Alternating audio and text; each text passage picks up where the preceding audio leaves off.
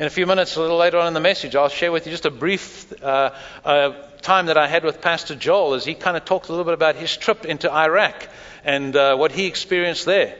And again, just hearing him speak, it just again reminds me of what God has given us that we do not need to take for granted. We need to thank God daily. And there's a couple of scriptures that I want to read to you just as uh, in, in emphasizing that again this morning. And the first one is from Psalm 33, verse 12. Uh, the wording that I may give may slightly, be slightly different to what you see on the screen. Uh, it's not the, Dun- the, Duncan translation. It's not the Gunga translation. Uh, it's, what, it's the translation I have in front of me. And my translation is correct, all right? this is the New Living Translation. We found that it differed a little bit from what we had at the back there, so hopefully it won't uh, be too problematic for you. But Psalm 30 through 12, verse 12 says this What joy for the nation! Whose God is the Lord.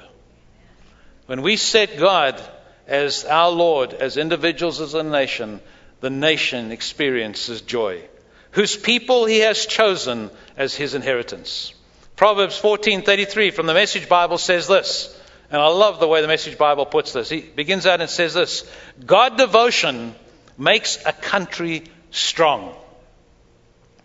How many of you would agree with me that we need a strong country. We need a nation. Amen. We need a nation that's standing strong in the face of much opposition. And how do we do that? You know, some people say, well, the way to have a strong nation is have a great economy. Yeah, that, that would be nice. The way to have a strong nation is have a strong armed forces. That would be nice.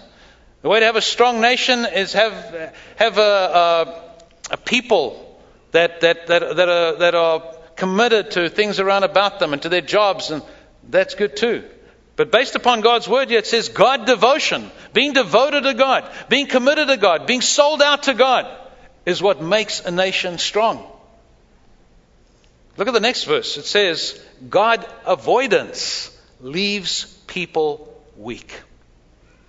God help us as a nation, as a people, as individuals, as homes, as a church, as a country that we would never be a people that avoid God because it will cause us to be weak. All right, let me ask you a question this morning. What's the most fearful thing that you've ever experienced? What's the thing that you have been the most afraid and most fearful of? In the middle of the night last night, I was asleep in bed, fast asleep, deep sleep. And suddenly I hear, ah, ah, ah, ah! and I thought, my goodness. And I looked over, and my wife was screaming and crying. And it's not because she turned over and saw me. I checked that out first. She was dreaming about something. She had she was having a dream.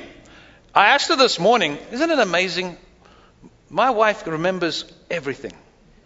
She doesn't, she, she remembers not just black and white, she remembers gray, she remembers every color. But this morning when I asked her, what were you dreaming about? She, I have no idea. I can't remember. I'm not just sure what she was dreaming about, but it was a fearful dream, I think, because just by the, what came out of her mouth. On Friday, we had an opportunity with our grandsons uh, spending some time shooting off some fireworks as well, as just part of our celebration. Our little grandson, little redhead grandson, he wasn't too impressed with these fireworks. You know, we started shooting off some of those fireworks and they started making a noise and he grabbed his ears and he went running saying, No, no, too noisy, too noisy. ran into the house and tried to get away from them. So my wife had the wonderful idea, which I thought was a brilliant idea. She got the two grandsons and she put them in the trunk of our car. You're reacting exactly the way someone reacted yesterday when I said when she said that she said that, and I'm thinking to myself, why are the people looking with shock on their faces? The tr- and then I realized, oh, it was in the Highland. It was a hatchback. It was, you know, it wasn't she, it wasn't locked away in the trunk. They were able to sit in the back of the car and still look through the window, and the windows were down, and everything was safe and sound. But when the first the, the people were looking at like, and you're a pastor? you put your grandson in the trunk of a car? Hmm. Anyway, we put them in the car so they could actually watch the fireworks without hearing the, the, the, the noise. I, they were afraid. There was some fear there in their, in their lives. What about fear? What is the most fearful thing you've ever experienced? You know, some people are afraid of the dark. Some people are afraid of high places. Anybody afraid of high places? Yeah. I don't know whether many have come along the highway here or along the road. Uh, I think it's Huron Road, and they've just finished painting that big water tower up on Huron Road there. As I drove by yesterday a couple of times, I saw some guys up there in this little, I mean, it looked like a little basket about this big. I'm sure it was a little bit bigger than that.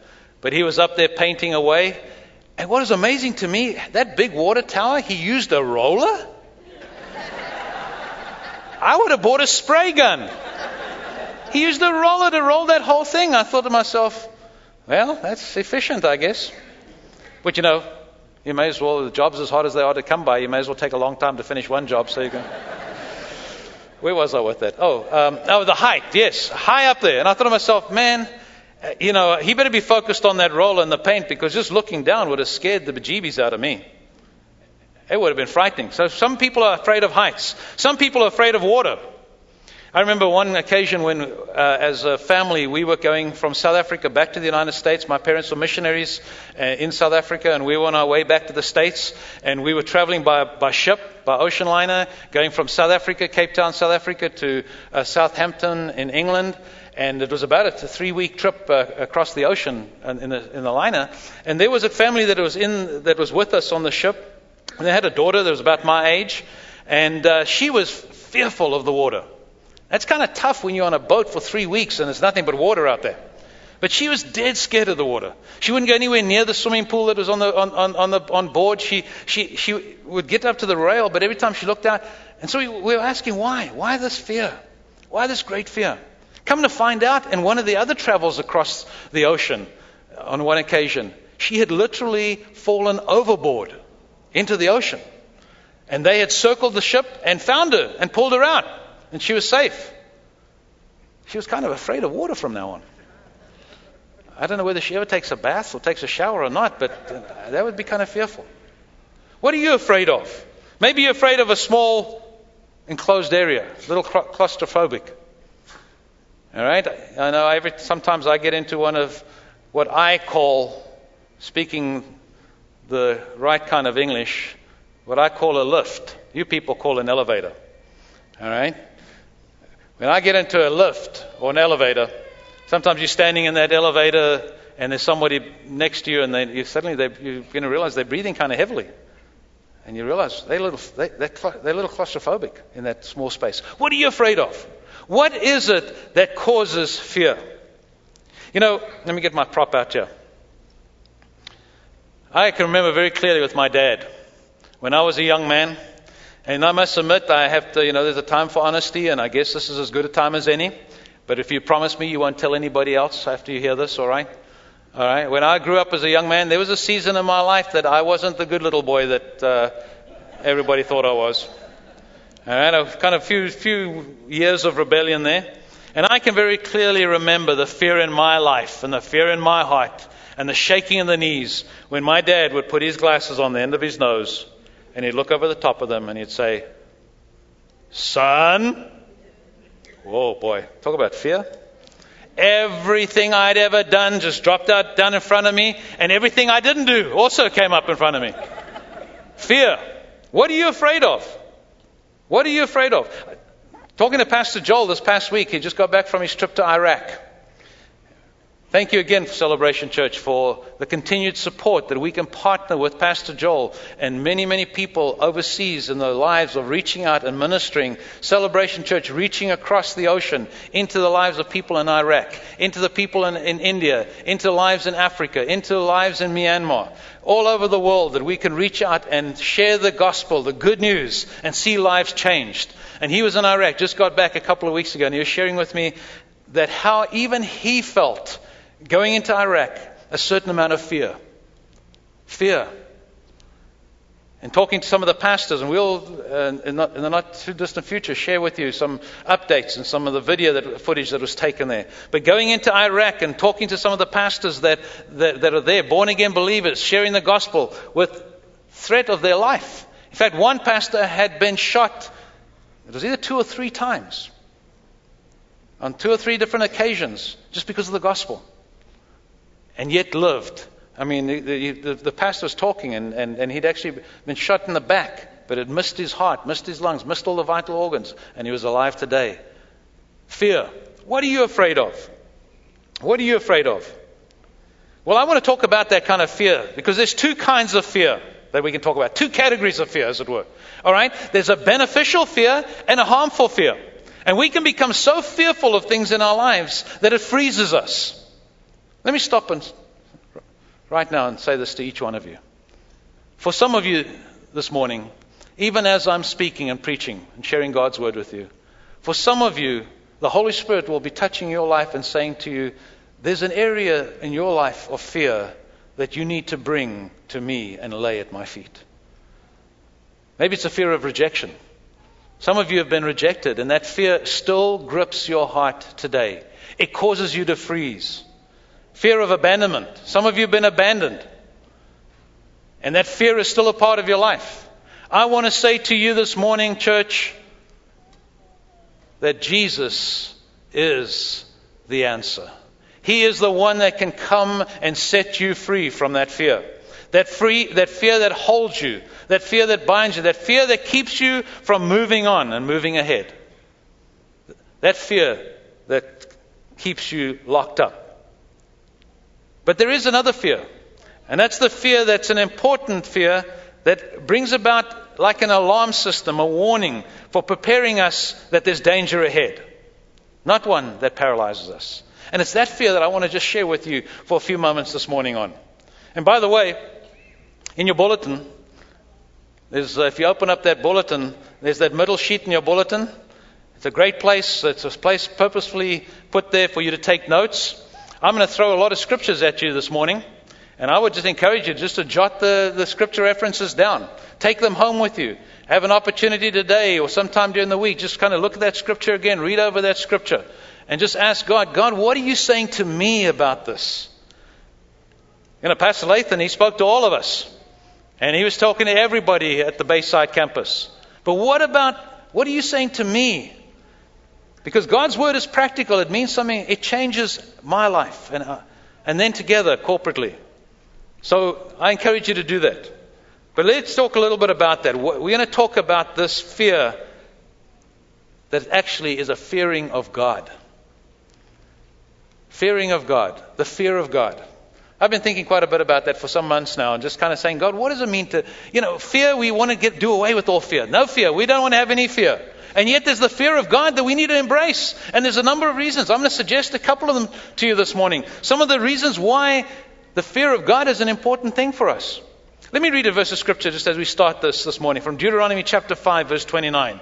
In the NIV it says this, Oh that their hearts would be inclined to fear me and keep all my commands always, so that it might go well with them and their children forever. Oh, that their hearts would be inclined to fear me. God is saying we need to be, we need to fear Him. Now, we're going to define that fear in just a minute. Help you to try and understand what fear we're talking about. Is it a fear of that I freeze that I come into God's presence, or I think I'm in God, and I freeze and I'm not able to do anything? No, that's not the kind of fear we're talking about. But a fear that is very valid and very important in our life as we live this life as a born again believer. These words that I've just read out of Deuteronomy are words that were given after God gave Moses and the children of Israel those Ten Commandments. And he said, I want you to know my word. I want you to know my ways. I want you to fear me.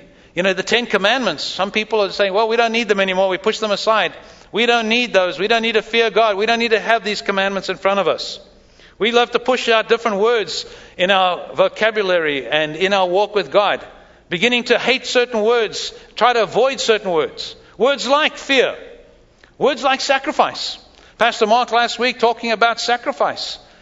Sacrifice, there was a lot of sacrifice that was given for for our country, for our nation. People have sacrificed much for you and for me, for where we are today. Sacrifice is a good thing. Discipline, it's a good thing. God disciplines those he loves. I loved my, my daughters. There were times when I was disciplining them where they would have thought Dad hated them. but it was out of a heart of love that I would discipline them. Suffering. Suffering. We don't like to suffer. You know, who would be excited about having to, be told that from now on, this week, it's going to be even more suffering? In fact, after the end of the service, like we usually do, we'll invite those that want to come forward to be anointed with oil and prayed for. You know, maybe the uh, appeal would, if you would like to come forward to be prayed for, that you will suffer more this week, we invite you to come. I don't know how many of you be in front and line, front and center for that. Suffering. The consequences that we have. Let me challenge us this morning, Celebration Church. Let us not, in our pursuit of grace, in our pursuit of freedom, in our pursuit of God's love, forget that our God is a consuming fire. His word says that in Hebrews 12. It talks about as we worship Him with holy fear and awe, He is a devouring, a consuming fire. There is a measure that we as individuals, as families, as a church, as a nation, need to get back to fearing God. Fearing God. God hates sin. I remember talking to somebody this past week in my office, challenging them again, and just saying to them, you know, God hates sin. He loves the sinner, but he hates the sin. And if we begin to understand that and embrace that and fully understand what God what he means when he says he hates sin, maybe we'd be a little bit less inclined to step out and do things that we know that God hates. He loves the sinner. We need to have a healthy fear of God. Let me give you that definition I talked about a moment ago. Just a quick definition for what the fear of God is, and then we'll talk about a couple of suggested areas that I want to suggest to us this morning that we can apply to our life. That the fear of God will strengthen us and will change our lives, all right? This simple definition of the fear of God. The fear of God is an awesome respect and reverence growing out of the greatness and power of God.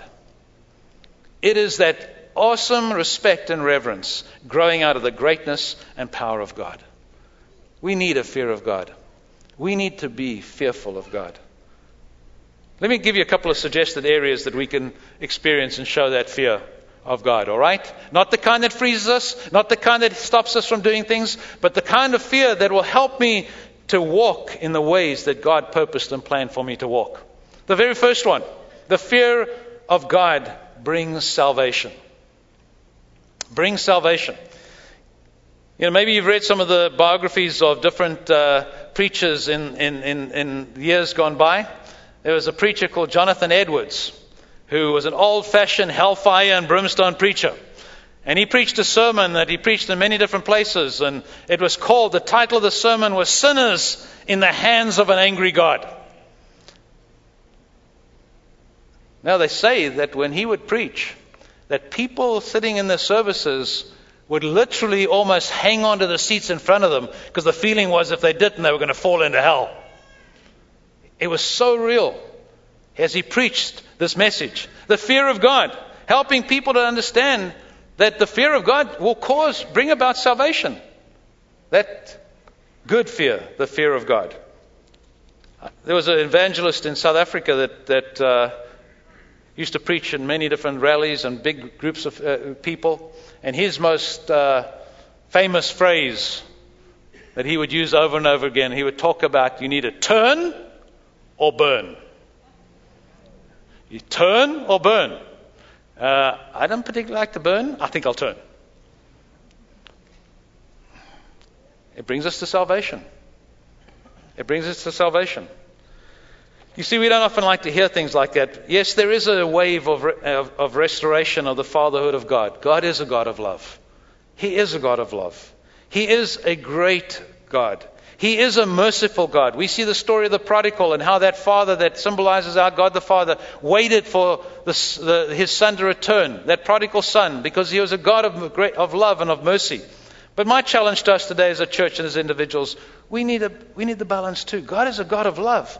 But I, Lathan Duncan, needs to have a honest fear of God. No matter what our background is, You know, you may have come from a spiritual background that kind of emphasizes the fact that it's, uh, it's out of good works that you come into a relationship with God. The way to heaven is by being and doing good. Some of you may have, may have experienced the fact that there's a second chance. As a family and, and friends pray for you, there's a second chance for you, even after you've, after you've passed on. But I want to say to us this morning that God will keep us accountable for our actions. The fear of God is involved in our salvation. Don't be deceived. There is a heaven and there is a hell. You may say, well, boy, that's strange. Pastor Lathan, you're telling us in church that there's a heaven and hell? Doesn't everybody believe that? No. You know, there's such a, a, a move in some modern teaching today to water that down. To actually begin to say that God loves us so much that He would never send anybody to hell, to eternity. That's not what my Bible teaches. Yes, I do serve a God of love, but we will stand before Him in judgment. I don't want to make everybody feel bad this morning, but I'm wanting to challenge us in the fact that the fear of God brings salvation. You know, there's a study that's been out for some time now that says that in the church that most Americans today, up to 60%, do not even believe Satan exists. Or that he is that, or that, that he is just a symbol of evil. But it doesn't even exist. Let me read to you a verse of scripture from Hebrews chapter 10, out of the Message Bible. And hear what it says in, in Hebrews 10. Just challenges again that the fear of God causes us to bring to salvation. The fear of evil, the fear of hell, the fear of being separated from God brings us to salvation. Listen to what Hebrews 10, verse 26 through 31 says. If we give up and turn our backs on all we've learned, all we've ever been given, all the truth we know, we repudiate Christ's sacrifice and are left on our own to face the judgment. And what a mighty fierce judgment it will be. If the penalty of breaking the law of Moses is physical death, what do you think will happen if you turn on God's Son? Spit on the sacrifice that made you whole and insult this most gracious Spirit. This is no light matter. God has warned us, and He'll hold us to account and make us pay. He was quite explicit Vengeance is mine, and I won't overlook a, a thing. And God will judge His people. Nobody's getting by with anything. Believe me. The fear of God will bring us to salvation.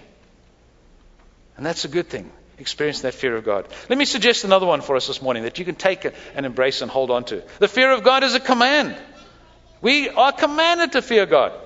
Deuteronomy 12, sorry, Deuteronomy chapter 10 verse 12, it says this, And now Israel, what does the Lord your God require of you?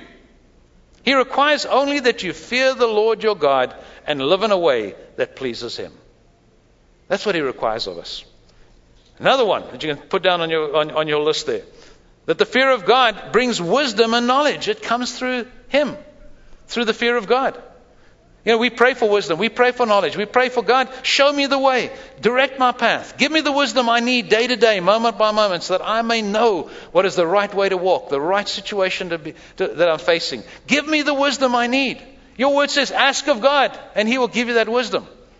One of the ways I want to suggest to us this morning is that just a fear of God will bring about wisdom. God's word, Proverbs 1, verse 7, it says, Fear the Lord Fear of the Lord is the foundation of true knowledge, but fools despise wisdom and discipline. See, rejecting the fear of God actually will cut ourselves off from a source of wisdom. I want a healthy fear of God. A fear of who God is. A fear of the fact that He is the creator of this universe. He is the sustainer of this universe. He created it, and He will bring it to an end. And I want to be a person that loves God with all my heart, with all my soul, with all my being, with everything within me. And having a healthy fear of the way I walk. Making the right choices. Knowing that God is watching over me. Not out of a fear that freezes me. Not out of a, out of a fear that, that causes me to, to, to feel like that I'm being bound. But out of a response to God. I want to honor you. I want to respect you. I want to know that that fear, that there is evil out there, that sin is there, And that the, having a fear of that, that, another one suggesting to us as well, that that fear of God keeps us from sinning. Keeps us from sinning. There's a number of others here, and I'm going to just move on to the last one, and then we're going to close. The fear of God results in answered prayer. Psalm 145, verse 19, it says this He grants the desires of those who fear Him. When you fear God, when you have a healthy awe, respect, honor of God, when you're realizing who God is, that yes, He is my Heavenly Father, yes, He is my Heavenly Daddy, but He's also the Creator of this world, of this universe, and I can fear Him, and that fear causes Him my, my desires to be granted. The fear of Him, if I fear Him, I will have all that I need. Psalm 34, verse 9. The fear of God. A challenge to us this morning. A challenge to us this morning that God desires for us to fear Him. Challenging in our actions, challenging in our thoughts, challenging in the way that we walk, in the way that we respond to Him. God, I want to fear you. I want to be a person that fears you in every step that I take, knowing who you are, knowing what you've done, knowing how you've created, how you formed me, how you've made me. And I want to be a man after God's own heart. I'm going to invite the ushers to come as we just prepare for communion this morning. Invite our worship team to come back on stage. And just as we're preparing this morning for communion, let me ask you today. In a few minutes, we're going to pray a very simple prayer, and I'm going to invite all of us to pray this prayer and invite you to repeat the prayer after me. But let me ask you this morning where do you stand in your relationship with God? Where do you stand in your walk with God? Are you responding to God out of awe and reverence? Or are you just somewhat indifferent to the challenge? Oh, you know, it's, it's, it's nice to serve God. I, you know, there's, there's some good things about it um, you know, I'm, I'm doing good. I'm a good guy. I'm trying. Or are you saying, God, I need you. I need you in my life. I need to realize that you're a God, a just God, that you will judge my actions. You will judge who I am. And I want to be a man, a woman, a boy, a girl who has a healthy fear of you. In a few minutes, as we, when we take this opportunity to pray this prayer, the Word of God says that we have all sinned and fallen short of the glory of God. The Word of God says, too, that Jesus came and He died on that cross. He shed His blood so that you and I can have forgiveness of that sin. That we can be washed clean. That we can be a people, an individual, as standing before God as though we've never sinned. And what does that take?